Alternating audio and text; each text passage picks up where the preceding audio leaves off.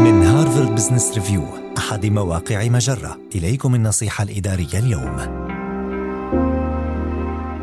حدد المهارات المتصلة بالبيانات التي تحتاج إليها في عملك. أصبحت البيانات والتحليلات المحوسبة ذات أهمية متزايدة لوظائفنا، ولكن كيف تعرف المهارات المتصلة بالبيانات التي يجب تعلمها أو صقلها؟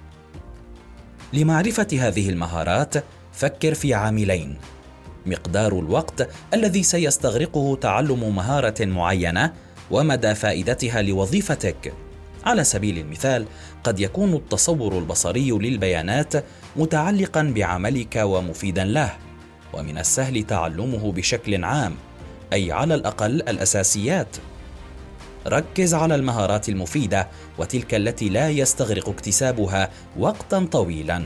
ما سيكون له مردود فوري في حياتك المهنية.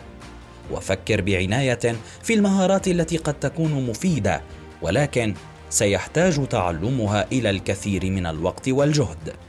سيتعين عليك إعطاء الأولوية لها على حساب الأنشطة الأخرى. لذلك عليك التأكد من أنها تستحق أن تستثمر وقتك وجهدك فيها.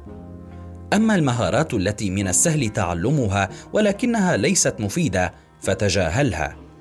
هذه النصيحة من مقال تحديد أولويات مهارات البيانات التي تحتاجها شركتك باستخدام مصفوفة 2 x 2 النصيحة الإدارية تأتيكم من هارفارد بزنس ريفيو أحد مواقع مجرة.